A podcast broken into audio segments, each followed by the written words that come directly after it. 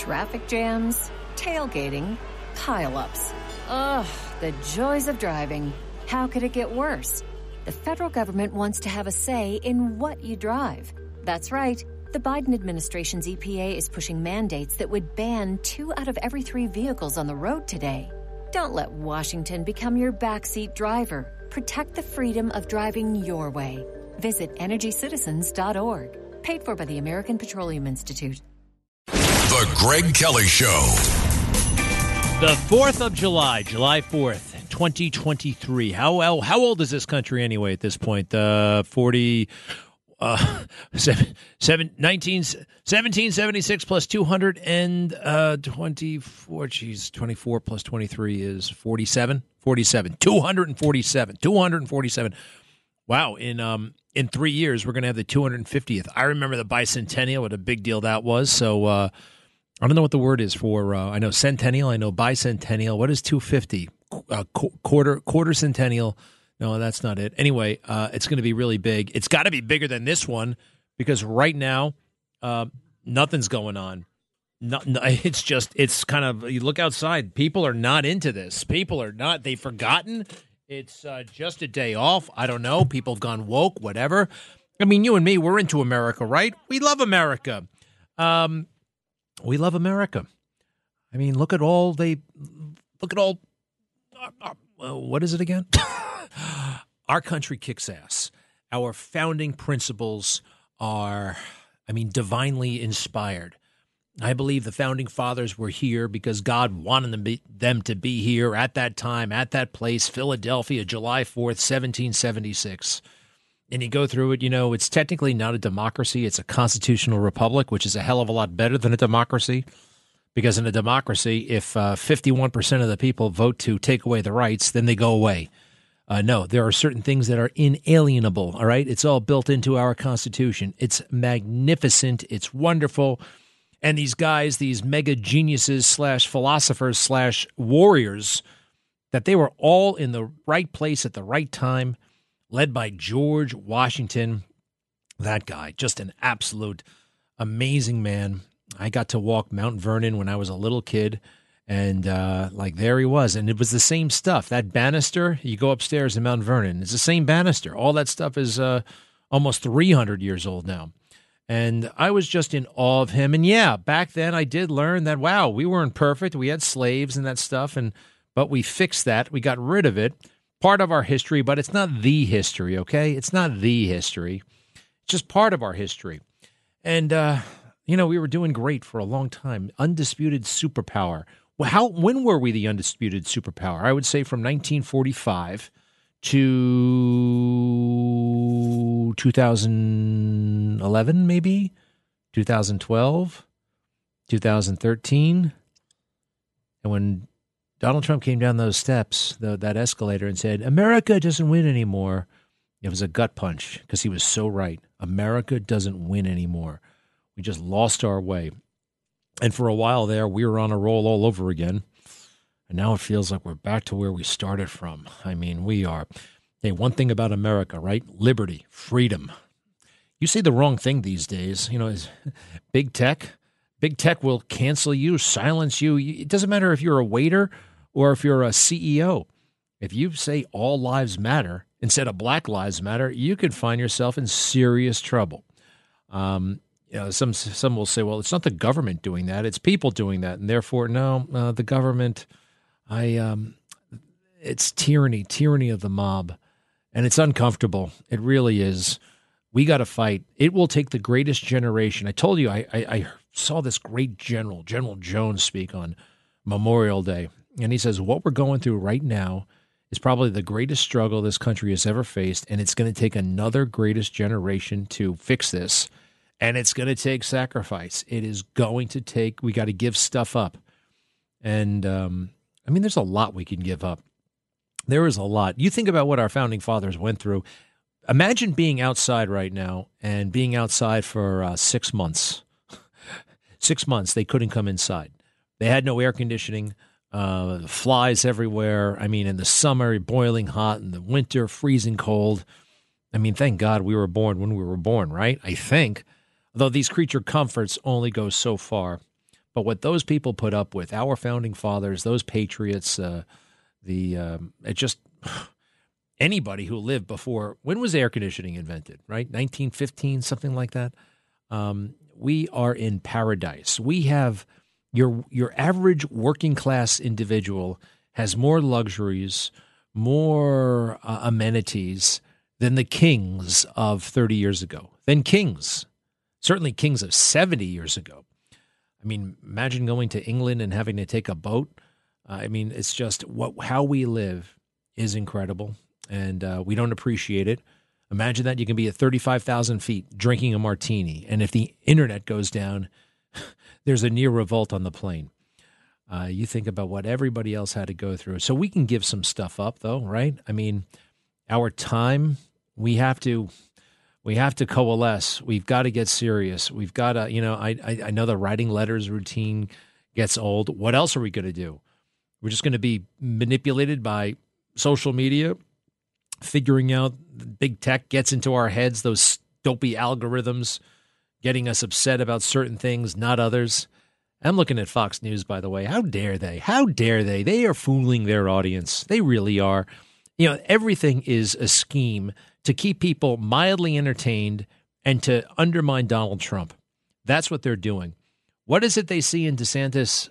I don't know.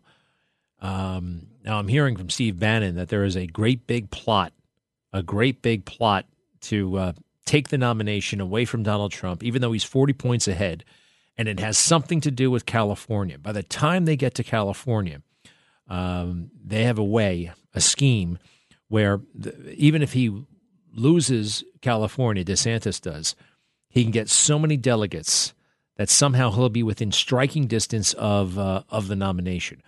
I don't like it. The way I see it, the guy who's 30, 40 points ahead is the uh, is the man who should be running away with it. That DeSantis is still hanging on and people are still writing him checks, even though he has proved himself to be a completely inept campaigner. Now, I will say this. Let's say Donald Trump, let's say something happened to him. God forbid, let's say something happened to him. He was incapacitated, all right, could not do it. I'll take Ron DeSantis in a heartbeat, all right? Ron DeSantis is a million times better uh, than Joe Biden. Donald Trump is a billion times better than than Joe Biden. But if, it, if, if something were to happen, but they better not cheat. And you know, there are other people I like more than uh, DeSantis. I like Ramaswamy a lot. Have you seen him, Vivek Ramaswamy? Uh, and there's not one other Republican. There's not one other Republican I can kind of uh, get excited about. Can you? Um, there's a Democrat I can get excited about. His name is Robert F. Kennedy Jr. and uh, I thought that voice was going to be like the ultimate problem. It's not. It's no big deal. And when this guy speaks, I don't know. He's speaking. He's speaking right to my heart, right to me. Cut twenty five, please. RFK on the Russell Brand podcast. I'm not a fan of Donald Trump's. I've known him for many, many years. I've sued him twice, both times successfully. But you know, the one thing I think that he's done is that he's talking to Americans who uh, who otherwise feel utterly forgotten, and he's he's talking in their language, and he's putting his finger on something that I think all of us need to, that the people who support Donald Trump feel that they're regarded by the elites as deplorable people and that, you know, they're not part of our country. And I think Donald Trump made them feel like they were part of our country, that they're being listened to. And then he's willing to break things. And there's so many people in this country now who are so frustrated with the political system and with um, and with you know political leadership. They feel like that that that leadership is serving the needs of this oligarchy, this corporate kleptocracy. And that they've been completely forgotten, and they want to break things. They want, you know, and they and a lot of them, like I, you know, I represent a thousand families in Columbiana County, Ohio.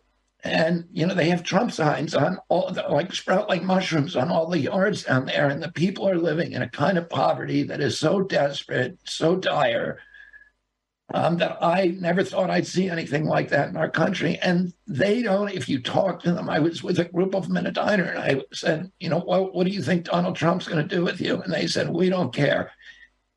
As long as he breaks things on the other side. And I think that, you know, that, that they, at this point, they don't believe any politician is going to actually help them, but they just want to be heard. And he, well, I like that stuff a lot. I do. He's his analysis of Trump is right to a point. I don't remember RFK suing Donald Trump. Why the hell would he have sued him? He's an environmentalist. Did it have something to do with some golf course upstate? It might have been that. Um, but yeah, we wanted the we wanted to chuck the system. Yeah, we love the Constitution, but we don't like all of this unconstitutional bureaucracy and stuff that has cropped up over the past. Um, I guess it's really been, if you look at it, it was from the turn of the 20th century. Okay, the uh, that would be the 1800s into the 1900s. It's always interesting. It's like a, we're all a century off. All right, what were the 1900s? That was the 20th century. The last century was the 20th century. Now we're in the 21st century. Um, that the, the, the deep state, this permanent government uh, state, this uh, just that serves itself. It really came alive. I guess you could say under uh, Teddy Roosevelt, who we kind of like, but uh, a lot of this stuff just like a cancer. It was just, and it compounded itself, and it got bigger and bigger and bigger, and they have totally forgotten, and maybe they don't even care. But the state seems to serve itself more than anything or anyone else. And Donald Trump poses, what do they like to say? An existential threat to all of that stuff. There's this um, philosopher from the 1960s. I think his name is Calvin Smith. And he's on some talk show. I think it's the Mike Wallace show before before 60 minutes. And uh, that thing I said about democracy, it's true. Democracy sounds great. What we really have here, what we really like, is a constitutional republic. Yes, it's democratic, but pure democracy, watch out. Cut 24, please. A constitutional republic, not a democracy. The ideal of a democracy is universal equality. The ideal of a constitutional republic is individual liberty.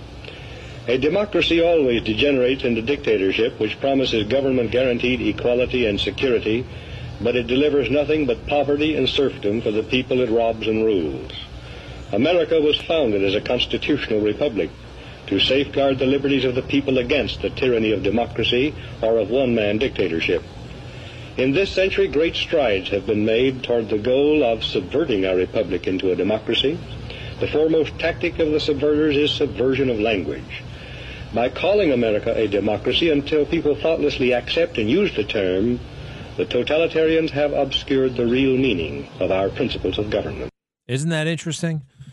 And you know, Joe Biden does look like, what do they say, a wannabe dictator, an authoritarian. Uh, the way he yells at the press, the way he thinks he's beyond questioning. There are two moments. All right. Oh, sorry. I'm a little bit late. I'll be right back. Greg Kelly.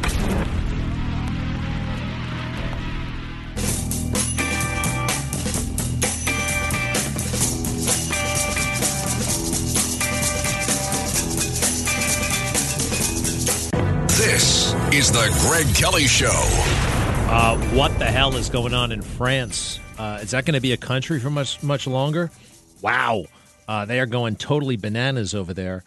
Uh, riots all over the place, fires, looting. I even saw that they're letting the animals out of the zoos. They're letting animals out of the zoos, and there's crazy video of lions and tigers and zebras and rhinoceroses and elephants running all over French cities. It's crazy. It's absolutely insane. I actually saw that once before when I was in Baghdad.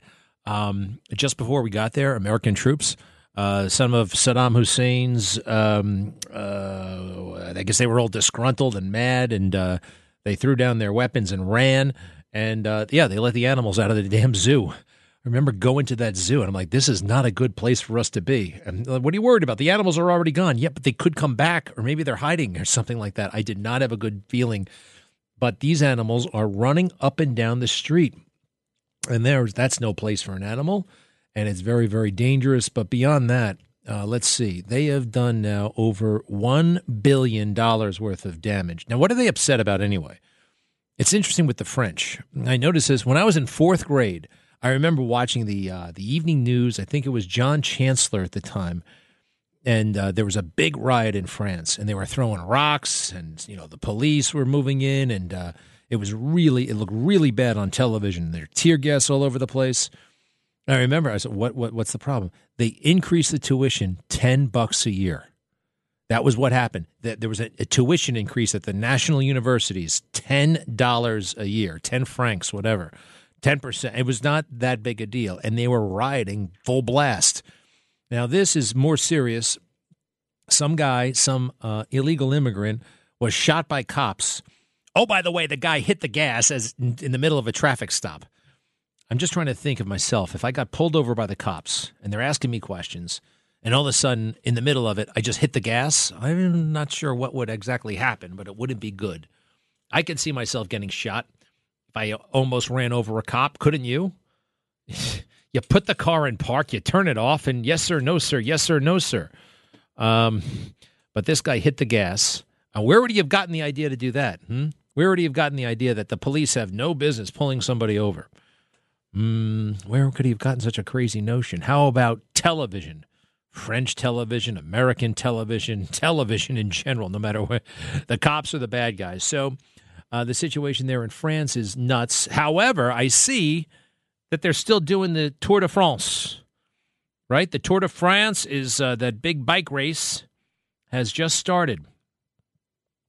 Who was the guy who cheated at all of this stuff? That he was a hero. He went from hero to zero. Uh, Lance Armstrong. Remember him? He had testicular cancer and he was a champion uh, bike racer, but then he got cancer and he had to kind of withdraw from competitive racing. And uh, but he beat cancer and he gets back in and he gets back in with the sponsorship of the U.S. Postal Service. People weren't accustomed to seeing the U.S. Postal Service on the side of a racer's bike pants, but there it was, and it was a match made in heaven. And uh, Armstrong became, you know, America's favorite, America's sweetheart in a way, even though he's a dude. And then we found out what was he doing? Taking oxygen pills and t- and cheating at the whole damn thing, taking some sort of oxygen supplement so he could ride his bike more efficiently at high altitudes. And now he's like the worst person in the world. I think we got a little bit carried away in canceling him. I mean, isn't that interesting? I mean, half the NFL for all these years they were doing stuff like that, and they. Uh, I mean, A Rod is still a champ wherever he goes, right? Does anybody ever bring up A Rod in the you know, A Rod knew. What did he say? I we knew it wasn't Tic Tacs, right? Remember that? And um, he got busted a couple of times. Why is it that Lance Armstrong is the worst person in the world? Let's bring back Lance. Um, if anybody actually wants to watch that bike race, uh, uh, good luck. I don't think it's it's just not a good spectator sport. There is something cool though. Every now and then the bike riders get on a little little track and you watch them go around. That tra- velodrome. It's called a velodrome, I believe, and there's one in Brooklyn. Hey, do we have the uh, do we have the trailer for the big movie? All right, I will go to break first, but I saw a commercial last night with Mel Gibson telling everybody to go see The Sound of Freedom. And uh, he convinced me, along with you, Sandra, I'm going to go see this thing. It's still in theaters for the moment. Apparently, it's very, very powerful, very, very politically incorrect, but the story must be told about human trafficking. Be right back.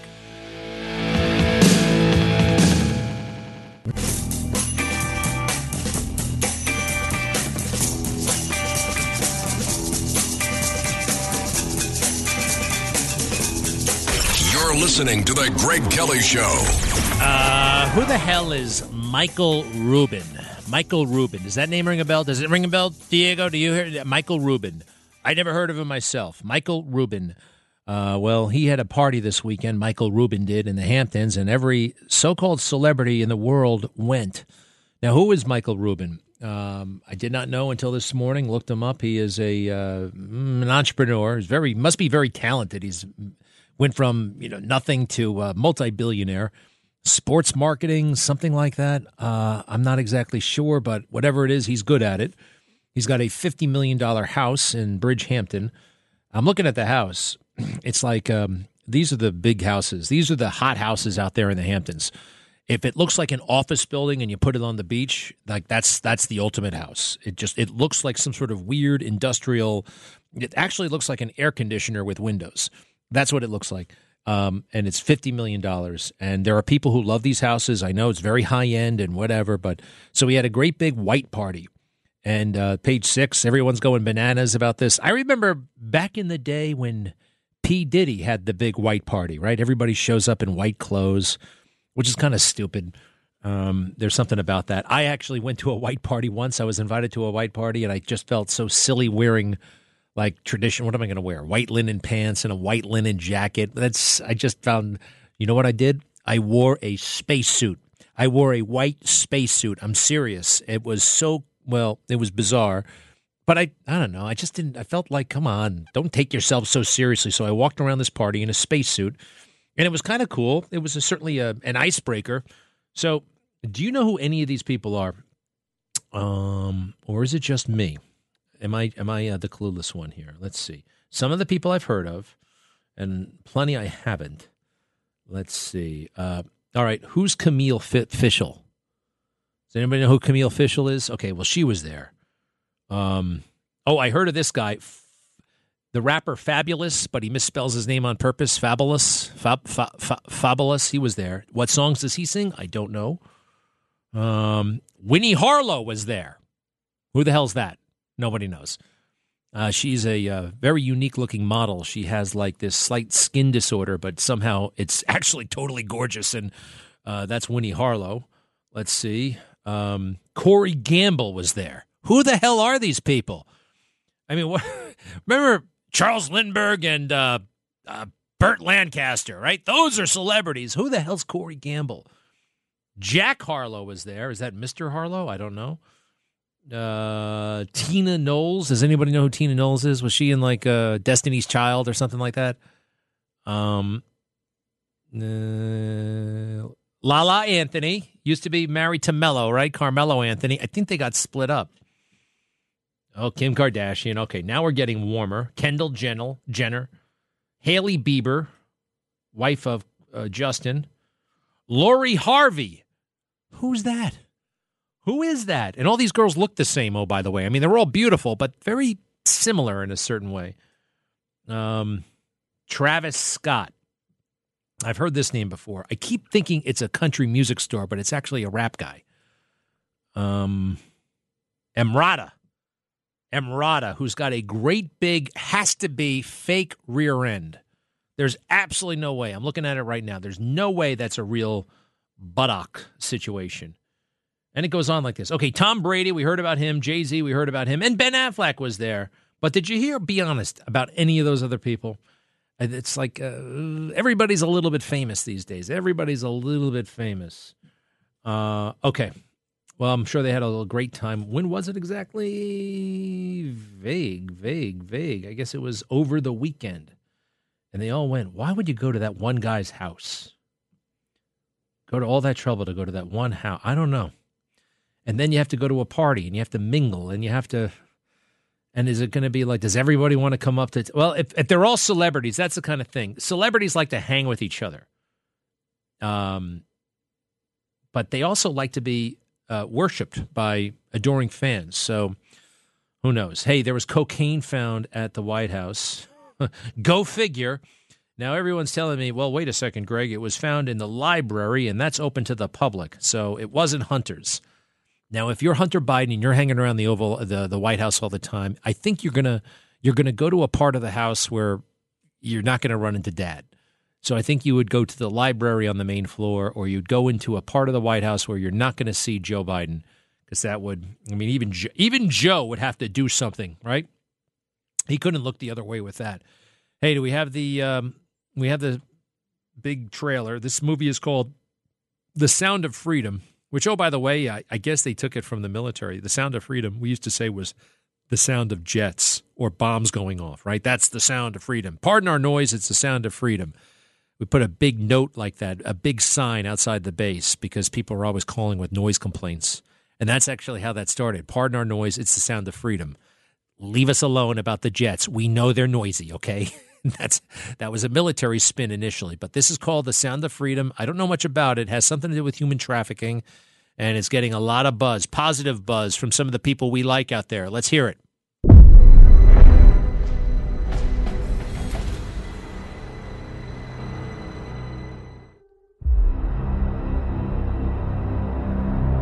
How'd that make you feel? Giving a child his freedom. Good. You have been at this for 12 years.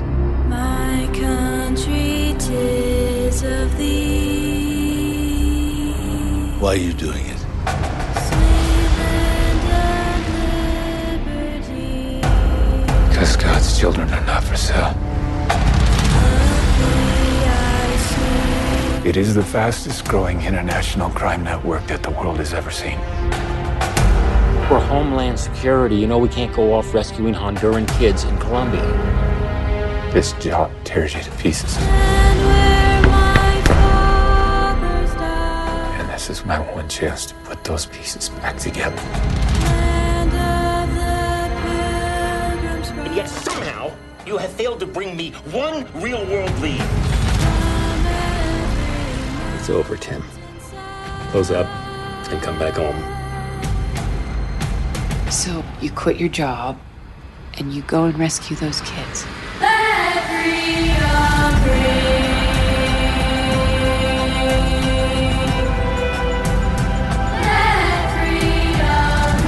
South of that river is all rebel territory. No one goes in. What if this was your daughter?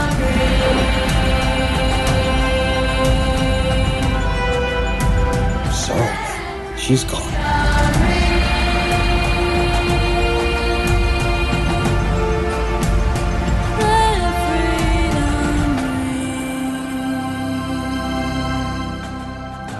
Hear that?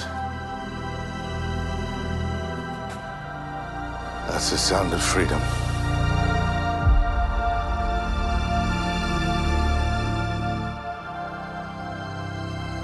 Oh, wow. Sounds great. Sound of freedom is one of Oh, shoot. Wait, what do they say at the end? This world. So we want to ignite a fire in audiences and open their eyes to the dark reality of millions of children that need our help.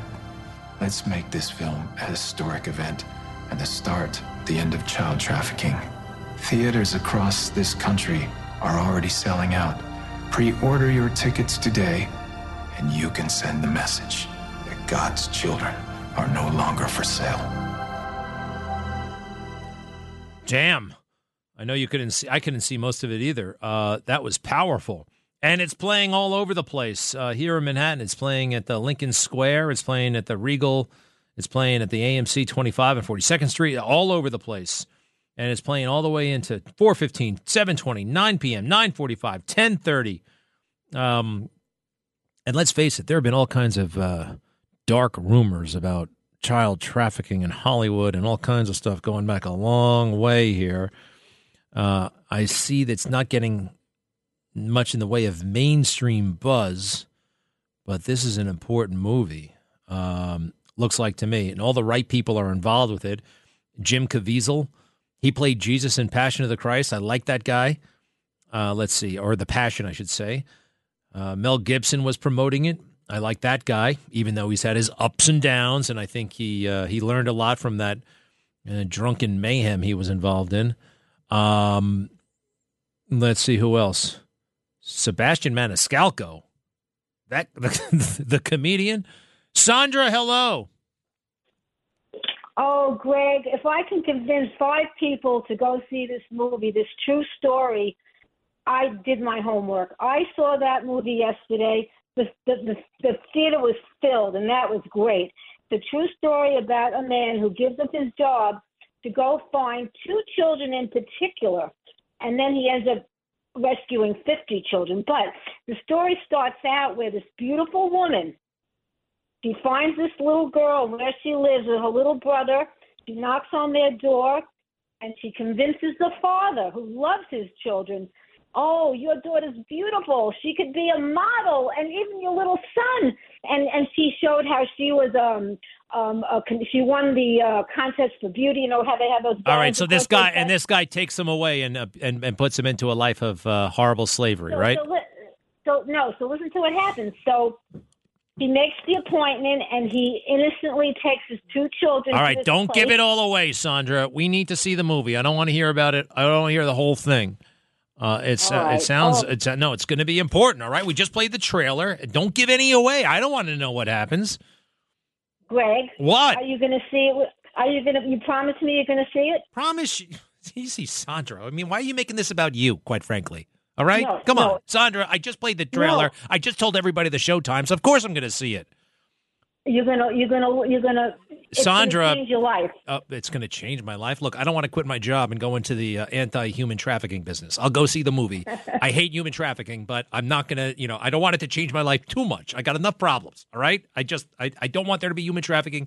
I'll give to uh to what? UNICEF. What am I supposed to give to? I'll give to uh Oh, that oh, that that oh. $10 a month thing. Greg, So- what? Greg, I have some. I have something very important I want to say. At the end of the movie, they Uh, say, no, well, stop it, Sandra. All right, I don't want to hear about any of that stuff. All right, you're the best, but I can't have you giving away the movie. Thank you, and I'll be right back. Greg Kelly.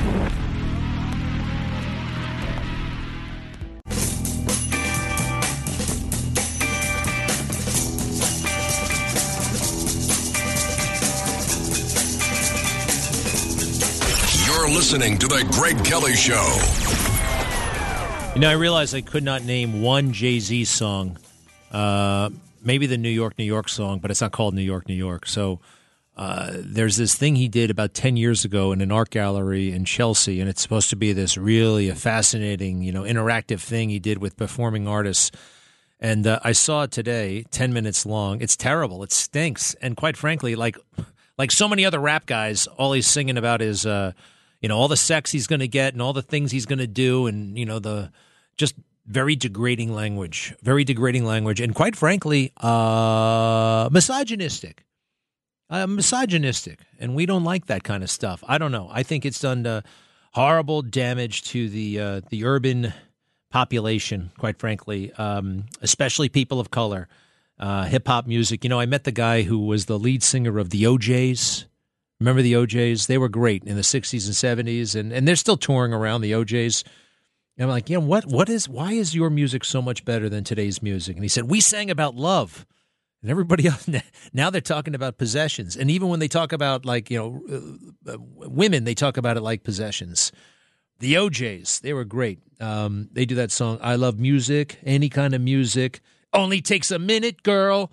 Uh, stuff like that. Uh, fantastic. Hey, what the hell happened at the uh, Coney Island hot dog eating contest? Is it over? If flipping is around, I'd love to know. Um, the problem with the hot dog eating contest is they let them wet the bun first. You know what I mean? They they wet the bun so it goes down like I don't know, like like mush. It goes down like liquid uh, corn. It's just terrible. Who wants to eat a wet hot dog? I think that should be illegal. I think they should just eat it the old-fashioned way. You know, you eat it like you eat a hot dog. Now that would be fewer hot dogs consumed, but I think it would just be better for the sport, the sport of competitive eating. Um, Joey Chestnut was the um, guy who's been doing it for like 20 years. He seems to always win. I met him a whole bunch of times. He's a very normal guy from California. He has a regular job. He's like a, a manager at an insurance company or something like that. Joey Chestnut. And then there's the Black Widow. The Black Widow, that woman from Maryland. She always wins the women's division. The Black Widow, they call her. She's very, very nice. I don't know why they call her the Black Widow. She works at a Burger King in in um, in Maryland. Great lady. So who won the damn thing? Anybody? Did they have it yet? So the uh, the Black Widow you're talking about is Miki Sudo, uh, and she did win. She won. I think uh, Liz Radabali at our WABC news desk reported she ate 39 and a quarter hot dogs. What's her real name? Uh, Miki Sudo. Yeah, I, I've I've met her. She's very attractive. Oh, by the way, she, Yeah. she happens to be Asian. She's very thin and uh, very very nice looking woman. Um, quite frankly, it's very unfeminine what she does. I mean, I don't want to know admit, but she's great. And then Joey Chestnut. Um, since I brought up the race factor, Joey happens to be a white man, and uh, he's a very you know run of the mill looking guy. He's not obese by any means, but he's not exactly fit and trim. No. You know, he's like um, you know, he's like a big T-shirt wearing uh, dad bod kind of guy. Yeah, he's like a, uh David Wells type. Uh, I think you would say. You know, kind of. Who's that? the pitcher David Wells. Remember David Wells of the New York Yankees? No. Okay, nonetheless. But get this, Greg. They canceled the men's event today.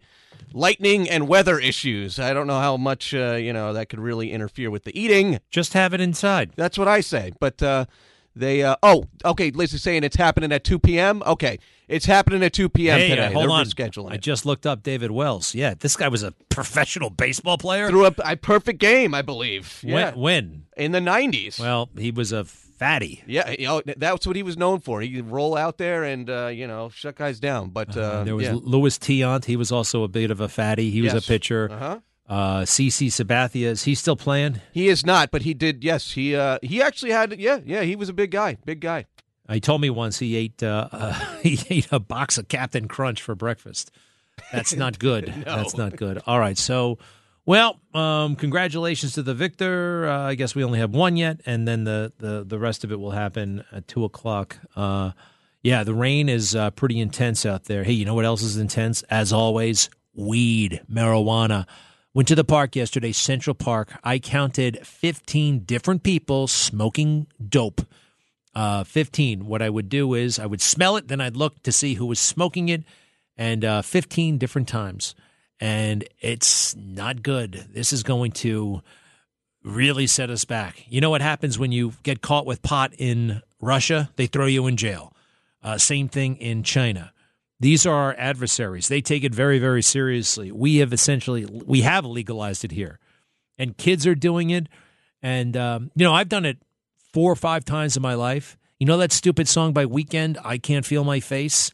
I couldn't feel my face, and that's a horrible, horrible sensation when you can't feel your face. This thing, I can't imagine doing any kind of work, anything. You wouldn't want to get anything done. You just sit there. You would just sit there and eat and maybe walk around the park feeling really high. Gosh, it's so bad. Now, the guy who's fighting this uh, marijuana stuff, his name is Kevin Sabet. He has this great firm, you know, Smart Solutions for Marijuana. I'll actually get the right name of it. He worked in the drug czar's office and he's been fighting marijuana for a long time. And I'm like, dude, you're losing. I mean, I'm sorry, but I mean, I would love you to win, but you're losing this thing. And he said, well, on, there's some policy victories they've had. And he's also thinking like cigarette smoking. You know, cigarette smoking reached a peak, and then all of a sudden it was demonized and kind of uh, stigmatized, and and nobody does it anymore. And he showed me a picture of people smoking on an airplane. Everybody on the damn plane is smoking, and it wasn't that long ago. It was in the '80s. People smoke. Actually, late 1978 was this picture. People would smoke on an airplane. Can you imagine doing that today? And that was normal. It was absolutely normal, almost encouraged. So we all learned and we all moved on, and hopefully the same thing will happen with marijuana. Um, hopefully, we don't have too many people uh, lose it because marijuana brings on psychosis, all kinds of uh, crazy stuff. Schizophrenia can be a side effect. Please do not mess with that stuff. I speak from experience. And it's a gateway drug because once you start messing with marijuana, you start messing with cocaine.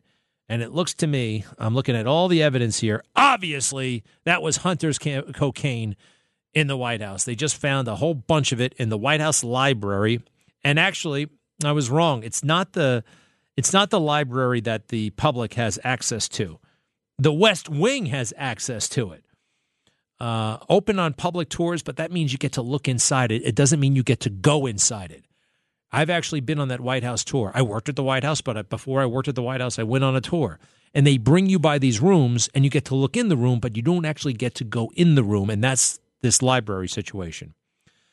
Uh, Daily Mail. The Biden family arrived back at the White House for Independence Day celebrations as the Secret Service investigates cocaine found in the mansion's library Sunday night. Joe and Jill were joined by son Hunter, his wife Melissa, and son Beau as they stepped off Marine One Tuesday after the discovery of the white powder sparked a hazmat situation and forced an evacuation of the White House. First, they thought it was like anthrax or something.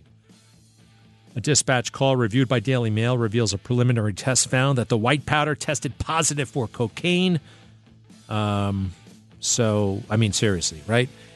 The White House is no is no place for Hunter. Okay, he needs to be in complete care in rehab. The Greg Kelly Show. Yeah, July 4th, July 4th, 1776, that remarkable, beautiful document signed by all those uh, amazing people, the brainiacs, the uh, the patriots, uh, establishing our independence from the snobs in Britain who were out to uh, rip us off and tax us to death. Uh, we needed to break away, and uh, of course, we couldn't just sign a piece of paper. We had to fight a war, And then we came up with this amazing Constitution inspired by God. And I think that's uh, unlike any Constitution, uh, any such governing document in the world. Our powers derive from God, all right? God given rights. I love it. I love it. You know, we've got a lot of advantages here in America, mm, geographically, right? Protected by two big oceans, the Atlantic and the Pacific, of course.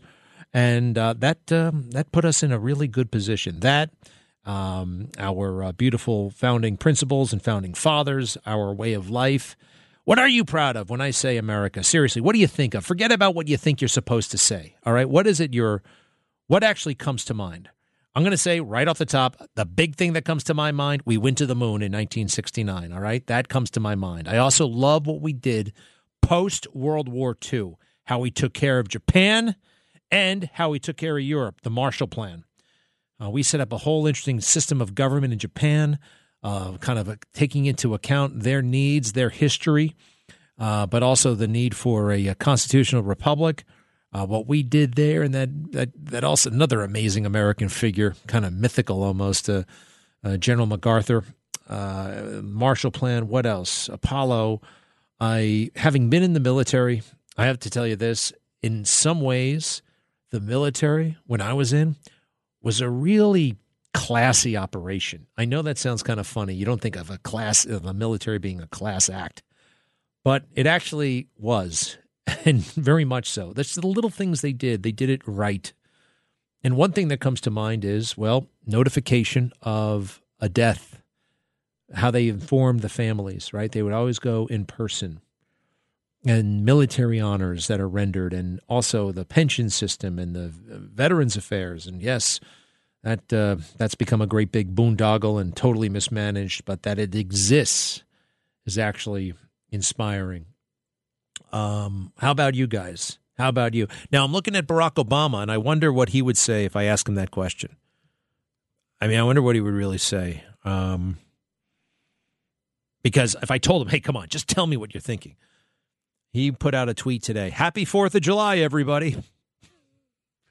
Happy Fourth of July, everybody! That's it. Well, okay, wait, wait, wait, wait. I'm sorry. He, and he goes, "I'm grateful to the troops." Okay, grateful to the troops. But you know what? That's kind of like uh, it's not exactly. It's kind of like phoning it in. If you're the former commander in chief, right? You got. Now, what did he say on Juneteenth? Did he say Happy Juneteenth, everybody? No, something tells me he went a little bit further. Let's just look that one up. Barack Obama. Oh, yep, sure enough, there's a whole essay here. On Juneteenth, we commemorate the anniversary of the delayed but welcome news of freedom reaching the enslaved black folk of Galveston, Texas. It's a reminder that even in the darkest hours, there is a cause for hope and a reason to keep building a country that lives up to its. And then I have to press on a link to read the rest of the essay. Uh, I can't do that, actually. I can't do that. Um, I mean, I literally can't do. I tried, and uh, it makes me. I, I have to log. I have to put in a password and all that stuff. Um, that's not. Let's see. What else did he do here today? Um, happy birthday to Malia. Uh, she's talented, hilarious, a beautiful young woman. Malia, I hope 25 brings you everything you're looking for. You see, he's in, more into himself, his race, his family than he was ever into America. About 20 years ago, there was a book called Maybe He's Just Not That Into You. It was like this self help book for girls trying to land a guy. And that was like a big, you know, hard pill for a lot of women to swallow if they were dating some guy. Maybe he's just not that into you. And Obama was just not that into America. He just didn't really give a damn. Uh, now, they are having a bit of an identity crisis because of this affirmative action ruling, which I think is, is great. I mean, it was really screwing over qualified Asian students more than any other group. And if you were a top performing student and you happen to be Asian, you had less chance of getting into Harvard or any other top school than an underperforming African American child. And that's wrong. It's just wrong. And but Michelle Obama, well, let's see here. Back in college, she wrote this big essay. It goes on and on and on. Back in college, I was one of the few black students on my campus, and I was proud of getting into such a respected school. I knew I'd worked hard for it, but still, I sometimes wondered if people thought I got there because of affirmative action. It was, yeah. Yeah, that's the thing. That's the problem. Okay? you could you could have ended it right there. This is something that follows people. They they wonder. It was a shadow that students like me couldn't shake. Whether those doubts came from the outside or inside, our minds. But the fact is this I belonged. Well, not according to your guidance counselor. All right? Your guidance counselor didn't want you applying to Princeton because she knew your grades weren't high enough. Semester after semester, decade after decade, for more than half a century, countless students like me showed they belonged too. How? It wasn't just the kids of color who benefited either. Every student who heard a perspective they might not have encountered or who had an assumption challenged, who had their minds and their hearts open, gained a lot as well. Just the way she frames this, it is the presumably white students are in a position to have their uh, hearts opened because they arrived so closed. Uh, students on my campus and countless others across the country. Blah, blah, blah, Her heartbreak. Yes, she's affirmative action is so anti-American, right? I am surprised actually it was being used to the extent that it was and is being used. And now we have all of these woke, mostly white educators bending over backwards, decrying this decision and trying to find loopholes to um, to keep affirmative action going without actually calling it affirmative action. Just tell us your race in the essay, you know, stuff like that. You can't circle a block, but if you tell us in the essay, or I don't know, uh, or maybe put your picture in the application. Put your picture. Jamal from the Bronx, welcome back. How have you been? Good good afternoon. I had no plan to call you, but my family called me up and he said he's going million subjects. Call him up. First, wish him the happy July 4th to him, his beautiful daughters, and his family. That's what I have to do first because they told me to tell you that. Hey, why don't they ever call Secondly, you themselves? Why are you, why are you always the middleman, Jamal? You're always because because because because I first of all you should have stopped going to Central Park when the people are smoking joint. It think it seems to me it impacted on your uh, speech because you're going subject to subject. I didn't know how to follow you anymore. Well, Jamal, just hang on and you strap on and feel the G's. That's how it rolls around here. Listen, Jamal, do me a favor. Um, uh, have a nice fourth. Best of your family. But I have a feeling you're going to start to tell me what to do and how to do it, and I want to remain friends with you because I really don't want to hear that. Okay, Jamal, everything else good? Everything else is good. Your uh, your producer and your screenwriter told me what your plan is. I just want to wish you a happy July. Well, what 4th. the hell's my plan? things- What, what do they? What, Right, what, what, couple of, can I have a permission to correct you a couple of things that you mentioned on your radio show today? For listening to you for past 20 minutes. Can You- I correct oh, you? Hold on a second. What did they tell you my plans are? You can. Uh, never mind. Um, I am now curious because I already know ahead of time that you're going to be wrong and I'm going to be right. But uh, what do you what what what do you what are you getting at? S- subject number one. Uh, first of all, you completed circumvent the entire movie that was made by someone by someone that has went through bunch of trips. This is a true story about this gentleman. Wait, what are you talking? Wait, wait, wait, wait, wait, wait, wait. Are you talking about uh, Sound of uh, Freedom? Right. Well, of don't Freedom. say anything else about it because everybody wants to see it. Okay, have you ever heard of a spoiler? Don't spoil the movie, Jamal. All right. I played the play. I played the trailer. You can almost always tell if it's a good movie by whether or not the trailer is good. The commercial for the movie is good, and the commercial is good. I haven't been to the movie theater bef- since before the pandemic, so I'm gonna go. All right. Now, do you? All right. You got a problem? Is there an issue with that? Yes, yes. I Oh, have an sh- issue with the with the guy that has the movie. I'm not talking about the movie. The person that the story is about, he has cost himself and his group three times because he had three missions live. Hey man, Do a- I do don't know what that. I. I I I I don't even know who this guy is. Let me just go see the movie and then we can talk. Give me another mistake. Another mistake you said nobody uh, you you just uh, talk about the former president that he doesn't care about United States. That's a very very bad things you say on July 4th. It's a bad thing to All of say. I'm looking at it. I'm looking at his own. Look, I'm looking at his own words. All right. Now this guy was just not that into us, and that includes you, Jamal. All right. He was only into himself, the Barack Obama brand. He only turned the passion on for him. And you know, you could see this throughout the first term. When it came to governing, when it came to doing the job, eh, uh, folks, um, you know, Republicans are objecting, and Republicans, Republicans, Republicans. But man, when it was time to run for reelection, oh boy, he could see that mountaintop. Oh boy, he really turned on the charm. He really he didn't give a damn the rest of the time. Only when he could benefit is when he ratcheted it up. The rhetoric, the effort, kind of lazy in so many ways. I'm sorry, man.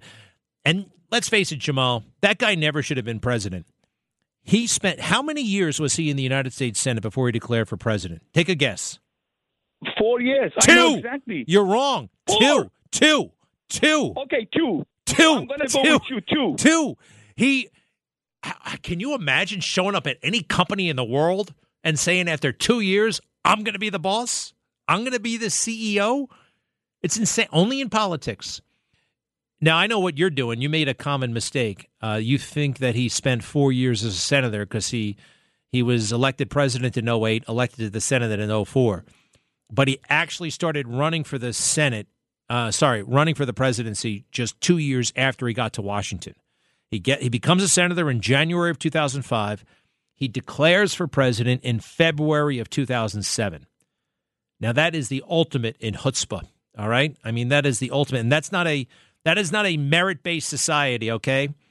Hey, I told you this before, folks, and please don't hold it against me. I was a different person back then. I was a lo- I was lost. I was uh, I was drinking too much. I voted for Obama in 2008. How do you like that, Jamal? You probably were with me. I was fooled and conned by that guy. And oh, by the way, it didn't help that McCain picked Sarah Palin, who's a very nice lady, but she has no business being president. I, I, I promise you're a screener not to say anything else, but I'm going to compliment you one thing. Anybody serve for this country, I'm proud of them on July 4th. So all of our people that serve for this country, I love military because they they they've done for my family good. So I'm asking you one more thing. You got to calm down about your disagreement with the other side. You know my side. Let's become unified on this No, July 4th. absolutely. Hey, wait a second, buddy. All right, you believe that the border should be wide open, huh? You believe that kids should be hanging around with drag queens? There's no compromise on this stuff. There is absolutely no com- compromise. You know, compromise can be a bad word. You know, like Joe Biden, he's compromised by the Chinese. He's compromised. They've got evidence on that guy. Ukraine, he's compromised. Compromise is not always is not always a good thing. But Jamal, you're a good dude and best to your family. Have a great holiday and I'll be right back. Greg Kelly.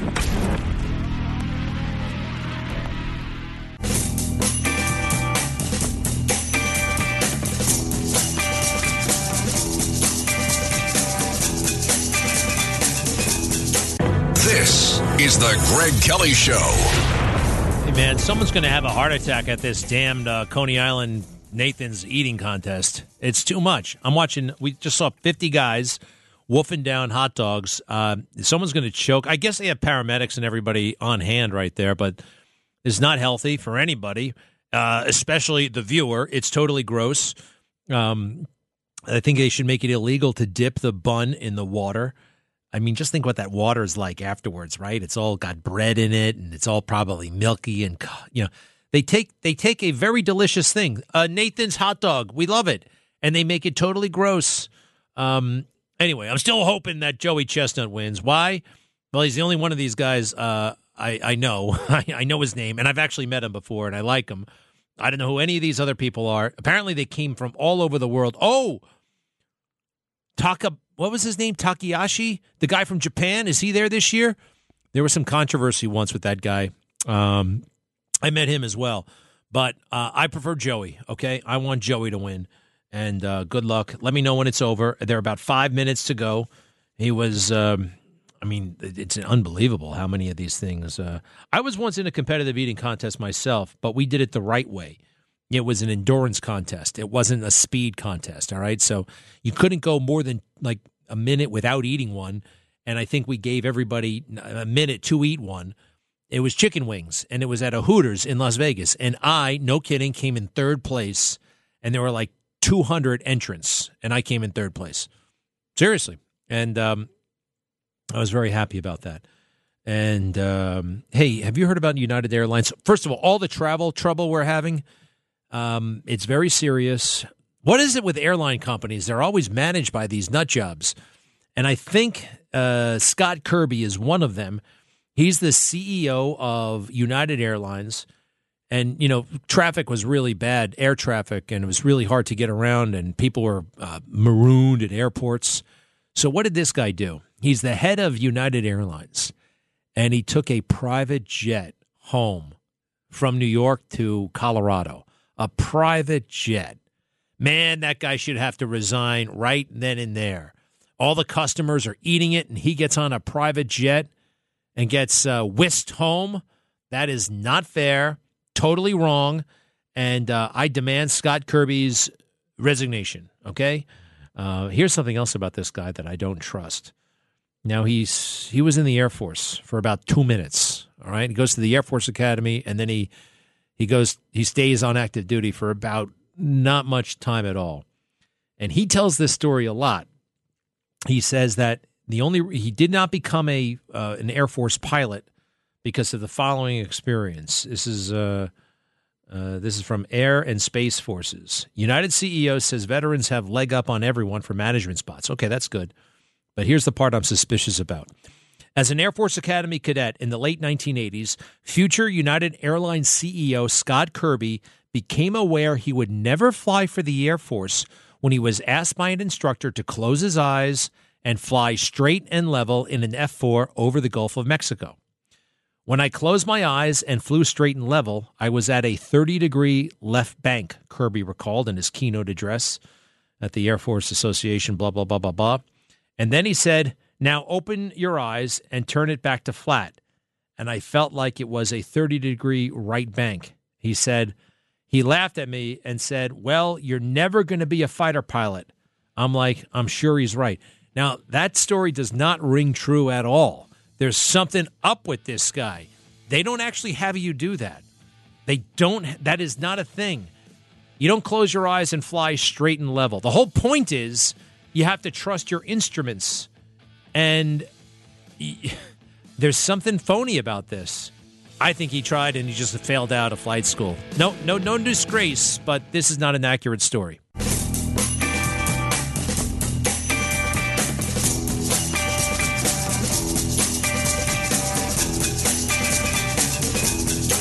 You're listening to The Greg Kelly Show. Hey, you know how uh, you might be in big trouble if you say all lives matter instead of black lives matter? People have been fired for saying that or posting that. Um, but there are certain exceptions. You can be as uh, crazy, you can be as uh, politically incorrect as all get out, as long as you happen to uh, be named Joy Reid, who is one of the worst anti Semites, anti gay people ever, yet they give her a great big primetime show on MSNBC. Uh, listen to this, please. Cut one. I got into Harvard only because of affirmative action. I went to a school no one had ever heard of in Denver, Colorado, in a small suburb. I didn't go to Exeter or Andover. Yeah, I didn't right. have college test prep. I just happened to be really nerdy and smart and have really good grades and good SAT scores. But someone came to Denver, Colorado to look for me. A Harvard Right. recruiter flew to, and I met up with her at the Village Inn restaurant and did a pre-interview to get to to pull me into Harvard. I wasn't. I was pulled in, and the and the schools like Harvard and Yale Affirmatively. that I got the- into affirmatively. Yes. And it was literally not saying we're going to take an unqualified person and put them in Right. Harvard. We're going to take a very qualified person who we would never know existed and put them in Harvard. That's how I got there. That's how Ketanji got there. That's how uh, Justice Jackson, I should say, Justice Jackson got there. It's how Clarence Thomas got there. Uh, Clarence Thomas didn't go to Harvard, by the way, but oh well. Um, well, we have the internet now. Everybody knows everything. Everybody knows who exists. Uh, look, if she got in because of good grades and good test scores, great, great. That's what it's all about. Great grades. Now they do have a bit of a conundrum when it comes to uh, grades and test scores because they only have like what uh, a thousand spots to go har- to go to Harvard, right? A thousand spots in the class, and they have ten thousand people applying, and it turns out half of the people applying have perfect SAT scores and are ahead of the class. Five thousand valedictorians. So how do you figure out who the hell gets in? Uh, not saying there's probably a problem. You can't have 5,000 valedictorians, can you? Or 1,000 valedictorians? Can you have everybody in the class be at the top of the class? That is a uh, recipe for um, uh, suicide. I just I can see people. I mean, these valedictorians when they get to Harvard and they realize they're not the smartest people anymore, they totally freak out. Uh, there's this bridge up in Cornell. I don't want to even talk about it, but uh, that bridge, oh boy. Um, and people at Cornell apparently have a real big problem because they all wanted to go to Harvard. I'm so glad I didn't have to fall for any of this nonsense. Uh, it doesn't matter. It never comes up. Nobody knows where anybody went to school in the history of uh, humanity. Uh, it's just, it's not a thing. No one will ever ask you where you went to college. And, um, it's and uh, have you ever met somebody who went to one of these great schools and they turned out to be a total idiot? That's happened to me at least three times, and um, it is kind of a big relief somehow. One person went to Stanford. Oh my gosh, the worst person I've ever seen, heard, ever in my life. Stanford University. Another one went to Brown. Same problem. And another went to Harvard. The three bottom performing people I've ever seen in a professional setting went to the three three of the top schools in the country. Um, all right. Hey, Dylan Mulvaney is the trans person who I guess is no longer working with Budweiser, and that uh, she never should have been working with Budweiser. And uh, Dylan, he, she, whatever, has gone rogue. Cut six. I I'm bringing it up because what transpired from that video was more bullying and transphobia than I could have ever imagined. And I should have made this video months ago, but I didn't. And I was scared and and I was scared of more backlash and, and I felt personally guilty for what transpired. So I patiently waited for things to get better. But surprise, they haven't really. And and I was waiting for the brand to reach out to me, but they never did. And Hey, for stop for a now, second been right there. Quite frankly, Budweiser should have reached out. I mean, you know, I mean, look, Dylan Mulvaney never should have been in that commercial, but somebody had the idea. Somebody uh, sent a camera to her, and somebody, him, whatever, you know. And once that campaign started to go south, they could have, uh, they should have been nice to her. They should have been nice to him. They should have. All right, keep going. leave my house. I have been ridiculed in public. I've been followed. And I have felt a loneliness that I wouldn't wish on anyone. And I'm not telling you this because I want your pity. I am telling you this because if this is my experience from a very privileged perspective, know that it is much, much worse for other trans people. For a company to hire a trans person and then not publicly stand by them is worse, in my opinion, than not hiring a trans person at all.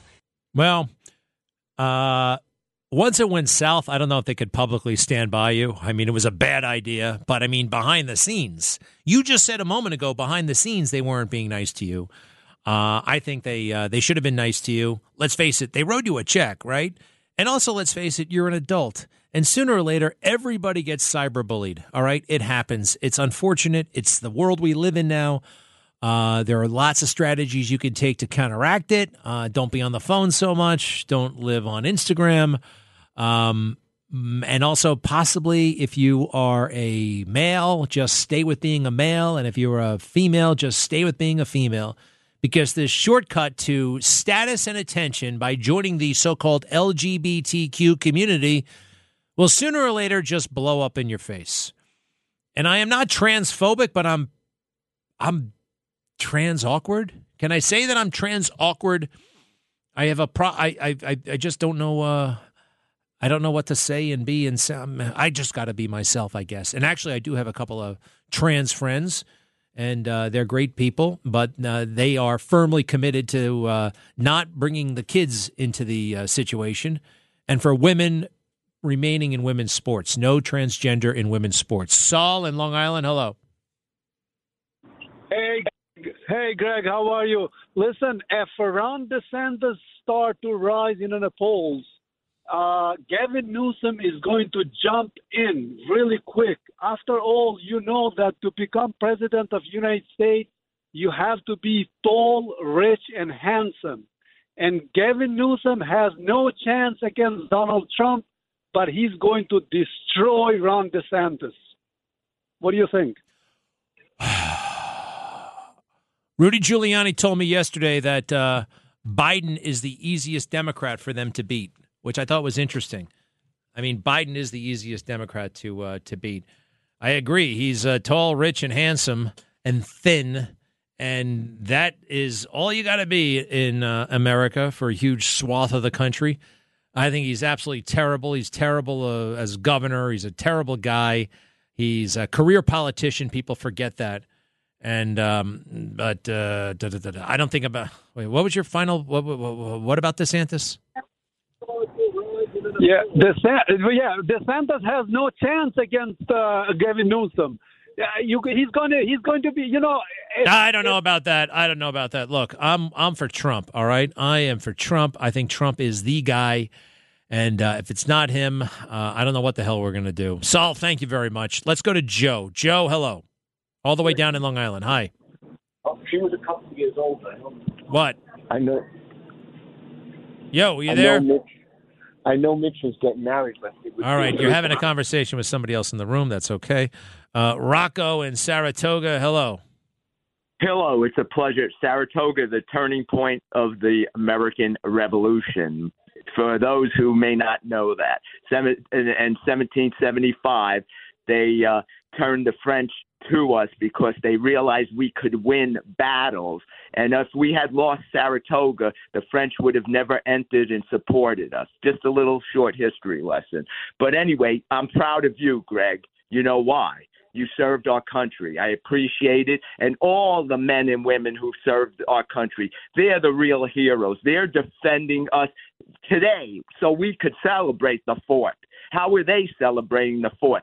Defending us and looking out for our interests. And I'd like to go back a little, thank my father, who's no longer with us, John, who joined the Merchant Marines at 16 because his brother Phil was fighting with Patton in, in North African Patton's Second Army.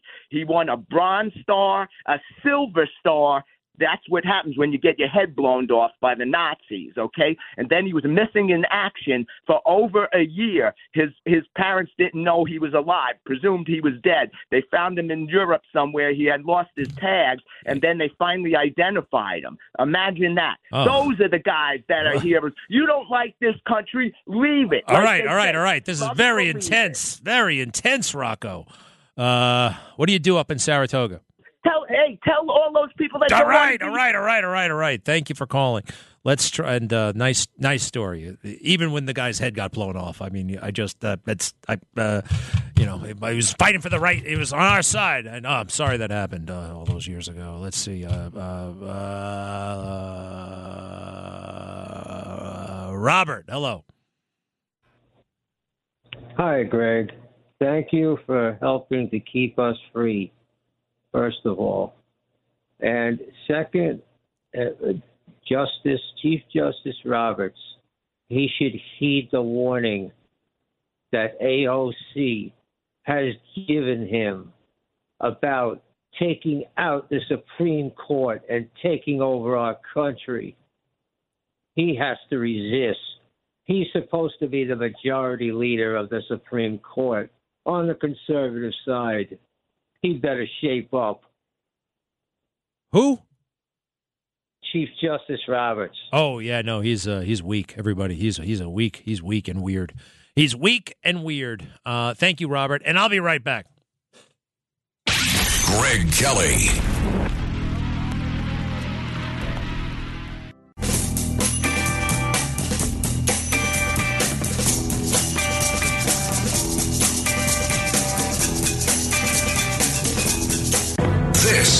Is the Greg Kelly Show.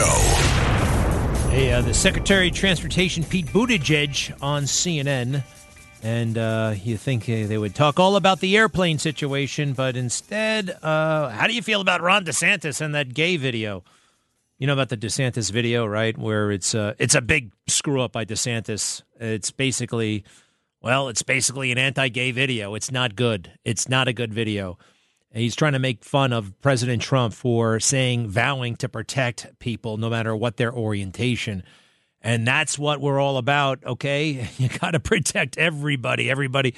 Uh, what we're not about, of course, is uh, sexualizing children and um, uh, you know perverted books in middle school. All right, um, but uh, they gave him an opening. Pete Buttigieg on CNN, cut fourteen. And I'm going to leave aside the strangeness of trying to prove your manhood by putting up a video that splices images of you in between oiled up shirtless bodybuilders and just get to the bigger issue that, that is on my mind whenever I see this stuff in, in the policy space, which is, again, who are you trying to help? Who are you trying to make better off? And what public policy problems do you get up in the morning thinking about how to solve? And, and I just don't understand the mentality of somebody who gets up in the morning thinking that he's going to prove his worth by competing over who can make life hardest for a hard hit community that is already so vulnerable in America. All right, so he's. Um, I don't think uh, Ron DeSantis gets up in the morning trying to do that, or anybody. I don't know who who would or does. Uh, but saying that you want uh, children uh, to uh, not be uh, have this stuff imposed on them, we have social contagion. That people are signing up for the transgender stuff because it's cool, because it's hip, because it's fashionable right now, and children are undergoing irreversible, permanent surgeries and treatment uh, that can never be undone. This is dangerous stuff. All we say is, please, this is about protecting kids.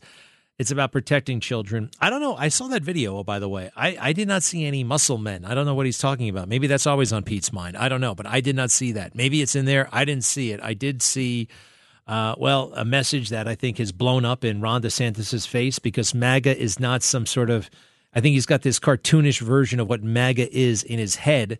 And Ron DeSantis is as elite as they come with the Harvard and the Yale and all that stuff. And I think he is just glommed on to MAGA as a uh, an avenue for him to achieve his ultimate goal: uh, power, the White House, uh, the ultimate prestige.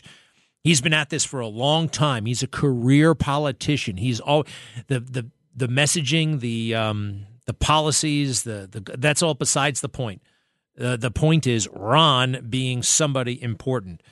And by the way, Pete Buttigieg, Secretary of Transportation, we have a full blown transportation crisis right now. And why is he the Secretary of Transportation? Because he's gay. That's it. That's the only reason why he's got that uh, that gig. Now, what? How, how do you mean? Wait a second. He ran for president. He was a mayor. Well, he did run for president, and uh, he became something of a uh, phenom in the campaign. But why is that? Because political reporters fell in love with him because he's gay. All right, that's it. They they also had those uh, Ivy League credentials that they swoon over. Okay, so they made this guy something that he wasn't a viable presidential ca- ca- candidate. He's not. He's not. Uh, but because of the gayness and because of the military stuff and because of the uh, Ivy League, they just went bananas and they wrote something like 10 million stories about him. You know, uh, when Pete came out of the closet, when Pete came out of the closet again, when Pete told his mom, when Pete, you know, just all this stuff about him and his gay journey, and nothing about his vision for the transportation department or anything about his operational skill in running a federal department. And now the joke is on all of us. All right, uh, happy Fourth, and uh, it's time to go in a moment. Tony, hello.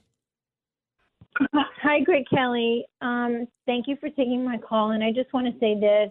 When I think of what our government, our administration has done with people to make them not equal, but to make them feel unequal and put them in the spotlight, they have actually taken away their constitutional rights. Dylan Mulvaney and all the children that were spotlighted. He, in fact, is saying, you know, this administration, this government has done nothing for me. And that's the truth because the fact of the matter is is that when people aren't treated equal and made to obey the government and that the government is saying if you're such people you don't have to obey, people are going to rebel. And so now Dylan is saying this isn't the government that I thought I bought into.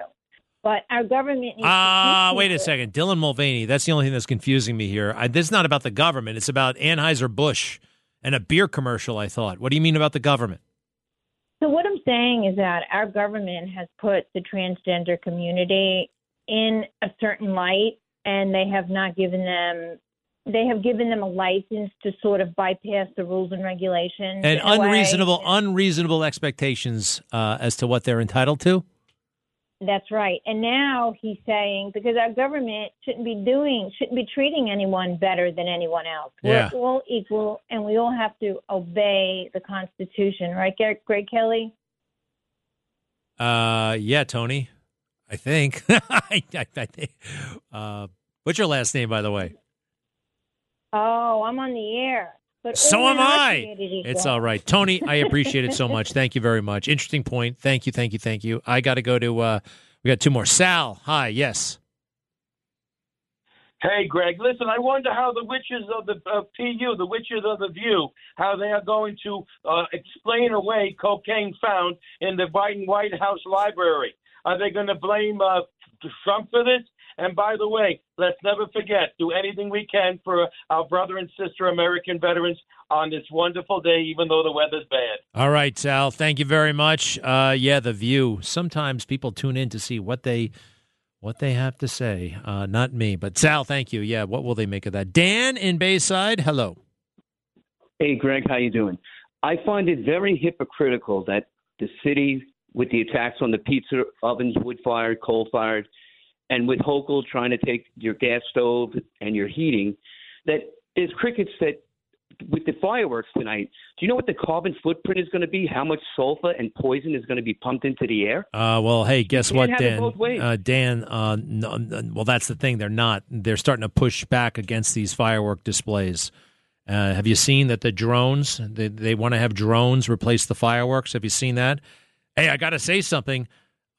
The drone stuff that I've seen is pretty cool. They send up like a thousand of them, and somehow they fly in formation, and they put up these light shows, and they can create anything. I got to admit, I'm getting a little bit bored of the fireworks. You've seen one great fireworks display. You kind of have seen them all, right? And by the way, you got to wait online for a million, you know, and to bring your own chair, and then it's just a, it's too crowded. I don't want to, I don't want to go to any fireworks, but I would take a chair and go to see drones put on a light show. If you don't believe me, you can find this stuff on YouTube. Drone, uh, what, what would you? I've never YouTubed it myself, but look up drone Fourth of July celebration. I saw drones make up the Iwo Jima Memorial. I saw a drone. They they made the shape of a baseball player hitting a baseball, and the baseball actually gets hit and moves. You can't do that with fireworks. So um, yeah, people are starting to make noise about the uh, the the pollution and whatever. Where are the who are the goes uh, the firework people? Grucci are they still on Long Island? The Grucci's, they're the they they made uh, fireworks. Wow, they took them to the next level. Uh it's raining, so I don't know what that's going to do to the fireworks. Probably going to ruin them. Anyway, uh, I'm not into them anymore. But if you are, have fun, be safe, and I'll see you tomorrow. Happy Fourth of July, everybody.